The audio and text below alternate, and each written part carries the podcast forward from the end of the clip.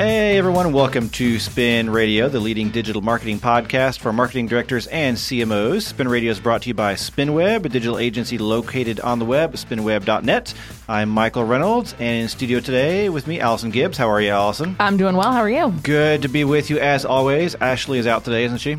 She is. I don't see her sitting in her chair, so I she's guess not she's out sitting here. I mean, if she was, then she's got Harry Potter's invisibility cloak, and I would like to please find out how she That's got true. that. I almost invited Nathan to sit in with us. Hey, Nathan, you want to sit in with us? I'm trying to like make him sweat. Like, hey, Nathan, come join. Nathan's running our soundboard as always, so thank you, Nathan. We appreciate that. What's that?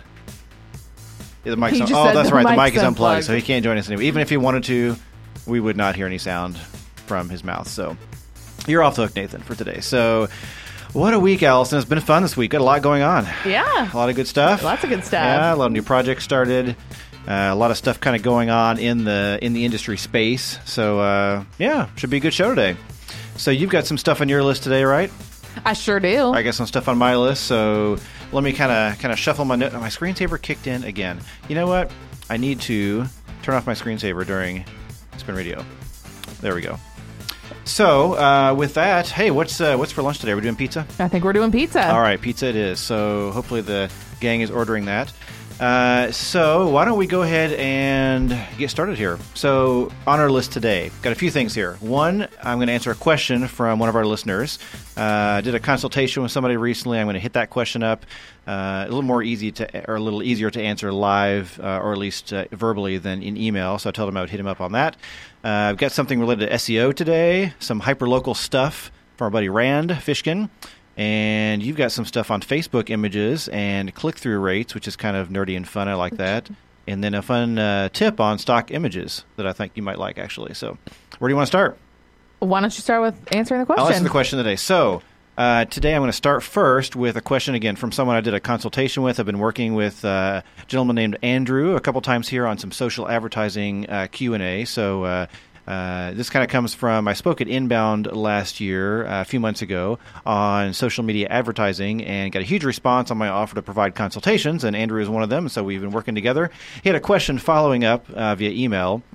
And he said, uh, regarding LinkedIn campaigns, do you have any recommendation for an initial budget and daily bid? Uh, recognizing that amounts are relative, are there any important considerations to make if you're aiming for a healthy campaign? Now, how often do we get this question?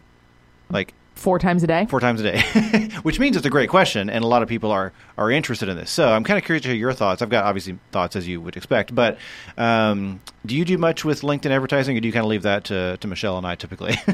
Well, it depends on the scenario. So what are your what are your thoughts first on uh, budgeting for LinkedIn? So the uh, a lot of people say, well, what should I budget for my campaigns? And as usual, the answer is always, well, it varies based on the scenario. It but does, do you see any kind of uh, general guidelines you'd like to share first?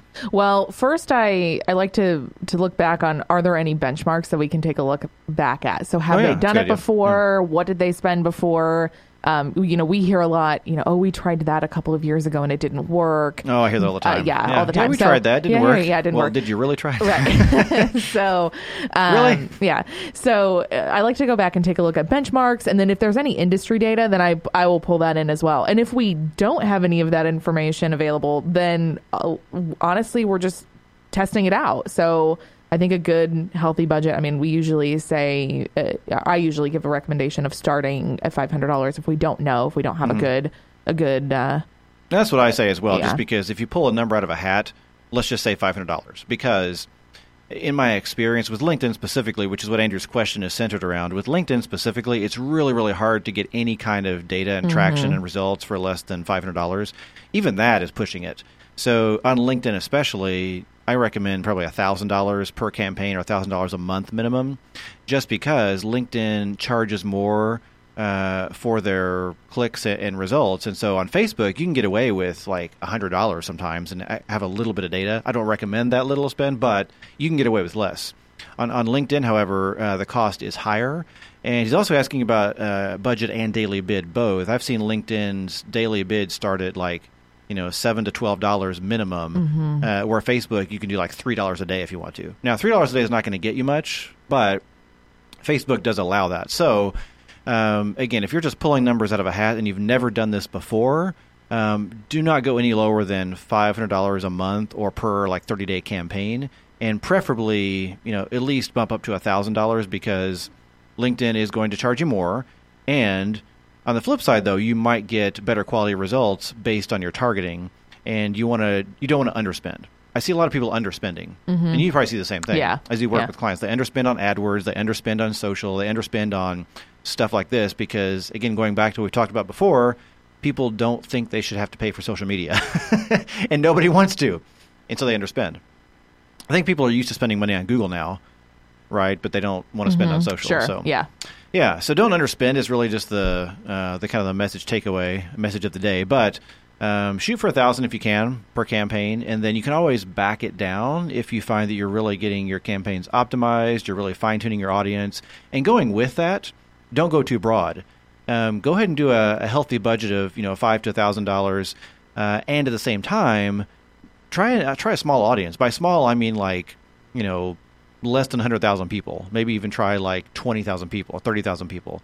So narrow down your audience, be very specific, maybe run multiple campaigns with a good spend on each one of them that are targeted toward a very, very specific audience, and you're probably going to get uh, a much more efficient spend as well. So hope that helps. Andrew, good question. Uh, good talking to you on our consultations as well. So hit me up again, and we'll keep in touch. So any uh, any follow up on that, Allison, or any questions that uh, you think would be useful to I don't think so. Add on there? I, I would just make sure that um, that you are monitoring them. Oh my gosh! Crumpling up the question in my hand. That up.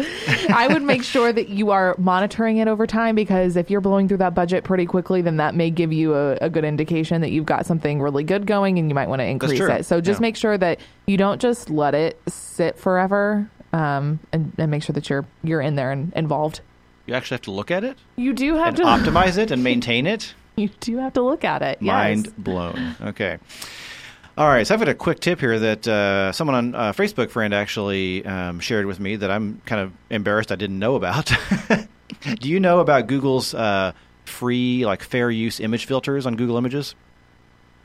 Comma Allison. I sure don't. You don't? Uh, No, the reason I'm pausing is because I'm like my blood pressure is already elevating talking about this. it freaks me out so much. Yeah, well, yeah, be careful with this. But in the past, we have talked a lot about and experienced issues with, um, you know, people doing searches on Google Images, pulling images out, thinking they're stock photos, and using them in marketing material, and then getting cease and desist and getting, you know, sued or, or getting uh, judgments or um, requests for payment from, you know, Getty Images and, you know, stock image sites because they weren't legally purchased.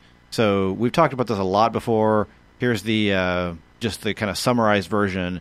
Uh, you can't just pick any image you want off Google Images and use it because it's probably copyrighted and you're probably going to get nailed for it. So here's the flip side, though. Um, I've discovered recently that Google has filters that allow you to filter by free use images. So you can filter by, uh, I think it's called the free to use or share rights filter. And if you search using that filter turned on in Google Images, it will find images that are free to use and are not restricted by copyright. So that's actually fairly useful. so that could be useful if you are looking for free images but don't subscribe to a stock photo site, maybe don't have a budget for stock photography. The caveat here is be very, very careful because Google doesn't guarantee that they're fair use. Yeah. So I'm not recommending that you make this your default, but in a pinch, um, and you're willing to do the research on the image and make sure that you track down the the source and satisfy yourself that it is truly fair use, then maybe it could be useful. Yeah, we've seen it. We've seen this in the past where a photo may was tagged with Creative Commons. Yeah. Right. Yeah. And and it wasn't actually that that it was just Yeah. erroneously tagged and, and that was an uh, an image that was So don't uh, just take their word for it. yeah I don't yeah Are you nervous I'm even sharing this? Yes it makes me I'm like sweating over here because it's scary I'm going to get someone sued because they're like, they're to not going to do the research. They're going to find an image on Google. So caveat here: stock photography you're responsible for being mindful of if the image is copyrighted or not. You are in charge of being aware of that. So you're use at your own risk, but the option is there. Well, and here's the cool thing is that uh, now HubSpot has the integration with Shutterstock. So That's if you're a. HubSpot user out there, then you may not even necessarily have to worry about this because And if you're not a HubSpot user, then get on it. That too. that too. If you're a HubSpot user, then Sorry, you, I just you may have to I, avoid I've it. talked to people recently that don't use HubSpot, and I'm like, why are you? I mean, like they're using like something else or some like cobbled together system. Just use HubSpot. Like really, like. But that's a whole different discussion. I won't get on that soapbox. That's okay. Obviously, we like HubSpot. You know, we're not shy about it. Truth. So there you go. That may be helpful or damaging to some people. so enjoy. So um, I've got something else from our buddy Rand Fishkin. you're, you're totally like Yes. uncomfortable now, aren't you? Someone's gonna like email say, "Hey, I got sued using your advice." Um, so I really like this uh, Whiteboard Friday from Rand Fishkin of Moz. And I like it because it is on hyperlocal keyword research. And hyperlocal means what, what it sounds like, you know, very specialized local areas. Um, even smaller rural areas or smaller towns surrounding uh, maybe bigger cities. And he goes into detail talking about here's the problem he's talking about. The problem is in bigger metro areas, it's really easy to find lots of keyword research opportunities to target for search engine optimization. You know, if you're in New York, for example, or Chicago, or even Indianapolis, where we are, you can find things like you know, um, you know, home equity line of credit, Indianapolis, or local banking, or local physician, or eye doctor, Indianapolis, or you know, whatever kind of service, or in in your local area, and that works very well when you're a marketer doing search engine optimization. But if you're in a smaller area, like let's say we have surrounding communities like um, like Westfield, like Plainfield, like Carmel, like um, Franklin, Indiana, they're all surrounding Indianapolis and they're smaller metro areas. And it can be difficult because the, the search volume is not there simply because the populations are lower. So let's say if you're a you know a healthcare provider or a bank in that area or a service provider or a contractor or something in that area, you may have trouble finding the right opportunities. So Rand goes into detail talking about three tactics you can use, and one of the tactics are uh, use keyword data for similar regions. So go ahead and do the research for, let's say, Indianapolis or Chicago or whatever your metro area is nearby, and find a whole list of phrases that do apply to your business but for that area, and then simply replicate them over and sub in your town name. And even if the keyword data is not high volume enough to register on your keyword research tools like HubSpot or Moz or whatever, the data is probably still there just by nature of how people search, and you can still use that to find even that smaller subset of people that are probably very relevant for you. Number two, make liberal use of Google Autosuggest. And we've got a lot of people kind of get away from this because it's so obvious and we kind of forget about it. But if you go to Google and you start typing in something like, um, you know, eye doctor Franklin, um, or you know something with Franklin in the in the name, um, or even leave out the city name but just start typing the search term, Google will auto suggest variations of that that you can start plugging in and using. So Google Auto Suggest actually does find the most popular searches in your area, even if your keyword research tool won't register it. And I think most keyword research tools won't register anything lower than like 10 searches a month, I think is the default. So Google Auto Suggest will find things less than 10 searches a month just because it ranks them in order of popularity. So Google Auto Suggest is useful. And then finally, number three, he says use the related SERP suggestion. So if you do a search uh, for, like I said, a bigger metro area nearby, uh, or even in your local area, and you look at the bottom where Google has related searches, those are also popular searches that are happening that you may not have thought of for that particular local area. So, those are some really good suggestions if your search volume is too low to register on the major keyword research tools, like again, like Moz, like SEMrush, like HubSpot. You can still use these techniques to pin down the right search terms to target either on AdWords or in organic campaigns as well. So, all that uh, I think is a fairly useful approach for, for these local areas. So, uh, did you see this one, Allison? I, I know you're a big fan of, of Whiteboard Fridays. Did you follow this one? I have not watched this one yet. It's a good one. But one, I want to n- note that somebody, Eric, in the the comments made a suggest had another suggestion. If you really want to nail it specifically, you can always run an AdWords campaign for a couple of weeks to see exactly what is happening, and then do some fine tuning. That's an excellent idea. I know. That's a really good idea. Yeah. Love it. So if you have some some of that extra budget to to play around with, then you can run it for a couple of weeks and then do some fine tuning. How to use AdWords for keyword research. I'm going to write that down. Love it. Yeah. Cool. Look okay, at all thanks, of Eric. getting content ideas. All right, and then uh, I think that's what I've got. Well, I've got one more thing, but I may just tack it on at the end if we have time. But Sure. uh, let's jump to what you got. Yeah, so I uh, found this image, or I'm sorry, this image, this article On about Google's free images, is it copyrighted? Are we getting sued? No, we're not going to get sued because it's not ours. Um, so th- this uh, this blog post is called "How to Design Facebook Images That Get More Clicks," and this is from Venngage. And they published this last week, and I I thought it was interesting that in the title that it was how to design Facebook images that get more clicks, but this article is specifically about advertising images and the results that they saw from the advertising. Mm-hmm. So basically, the gist of it is they ran a bunch of tests. They, I mean, they they created like you know 26 different design combinations. They they worked really hard on on getting this data. So some of their findings use recognizable images. So they used an image of Oprah to promote this particular uh, this content offering. So in this case, this was a content offering. So Okay. uh, lead generation tool. So they're not selling services. They're not selling um, an Oh, event or something Oprah very where she's got the specific. microphone, her hands out, and she's Yes. yelling. So, I see so, that one. so they used the image of you know Oprah giving everybody a car. Yeah. And that ad received 145% more clicks over the the other version. wow. Um, they tried a darker color scheme and that worked really well, which I could imagine that that would work really well because if you think about Facebook's design layout, it's very It's true, it's white light. and light and and open, and so I would imagine that something darker might stand out above a crowd, and that darker combination of colors was. Uh, received 131% more clicks than the sample average. Nice. I'm actually going to send this over to Michelle. I was. That's exactly. As I was going through this, Always I thought, up in the game. Yep. As I was going through this, I thought, oh, we've got some optimizing that we could be doing ourselves. Yeah, um, use charts and graphs. I think that's pretty self-explanatory. Um, you know, thematic images and product shots. Um, they come. They combined on their second test run. They combined using a dark color scheme and a call to action. So they used that dark color scheme that they mentioned earlier in their first test run, and then they added a click to download.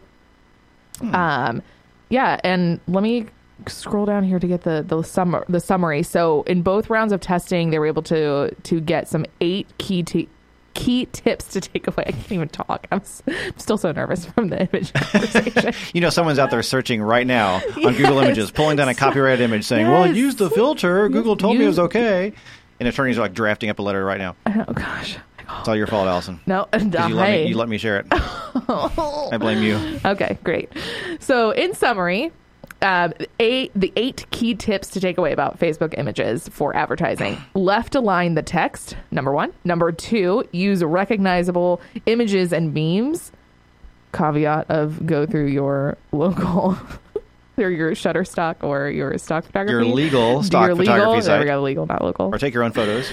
Number three, include a product shot. Number four, include a call to action. Number five, use fun and playful icons. Number six, use white text, which I think goes again with the, the dark color scheme. Number seven, mix up font styles and sizes. And number eight, use interesting and thematic images. Hmm. Good advice. Great advice. We do a lot of this, but there's a couple things I think here we could uh, improve on. So Oh yeah, absolutely. Yeah, we do a lot of Michelle. we do a lot of image based advertising, Mm-hmm. um, which I don't think is bad, and we've certainly seen a lot of success across the board with that. But this gives us some You mean like additional photo-based? Yes. Yeah. Yeah. Yeah, I do Oh, favor yeah, photos. Photos. excuse me. Are Pardon you me. okay? I am okay, I think. yes, much better. So, um, I think we have a little bit of time. So, I was going to Sure. share one more thing if you're good with that. Absolutely. This is more of just kind of a random article, and it's on podcasting. So, of Do course, I had to share it. podcasting? You know what? I'm a fan of podcasting. I, I'm a fan. So, Great. Uh, I've talked about podcasting a lot on this podcast before. so, we all know this. But I like this article I came across a lot. I actually came across it like last month. Or actually, it's from December. So, I haven't, I kind of been sitting on it for a while. But the title is Why Podcasting Works for Leading and Leaders.